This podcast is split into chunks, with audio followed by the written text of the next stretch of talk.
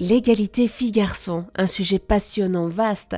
Pour en parler, pour nous conseiller, avec nous, la pétillante Nelly de Flisque, journaliste et autrice de Mon cahier Égalité fille-garçon aux éditions Solar. Bonjour Nelly. Bonjour Eva. Récemment, j'ai voulu offrir à mon petit garçon une peluche il m'a répondu avec un dégoût. Mais ben, maman, voyons, ça c'est pour les filles.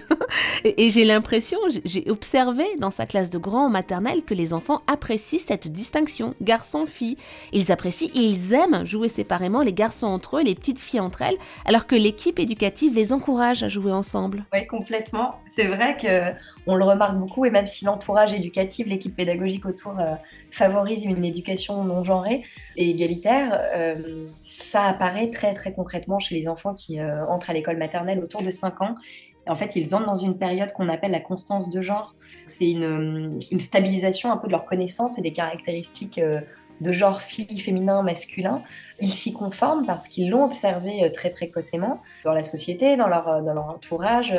Et c'est une étape un peu par laquelle les enfants passent majoritairement euh, et une, étape un peu de rigidité. C'est-à-dire que pour eux, euh, une fille, ça a les cheveux longs et ça aime le rose, un garçon, ça a les cheveux courts et ça joue au foot.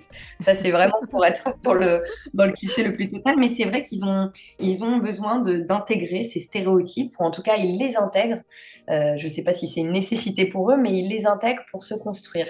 C'est ce qu'on appelle la constance de genre. Ils pensent que les filles, voilà, sont comme ci, les garçons sont comme ça. On peut les accompagner et on peut euh, les aider à passer, euh, à dépasser plutôt ces, stéréotypes qu'ils peuvent intégrer.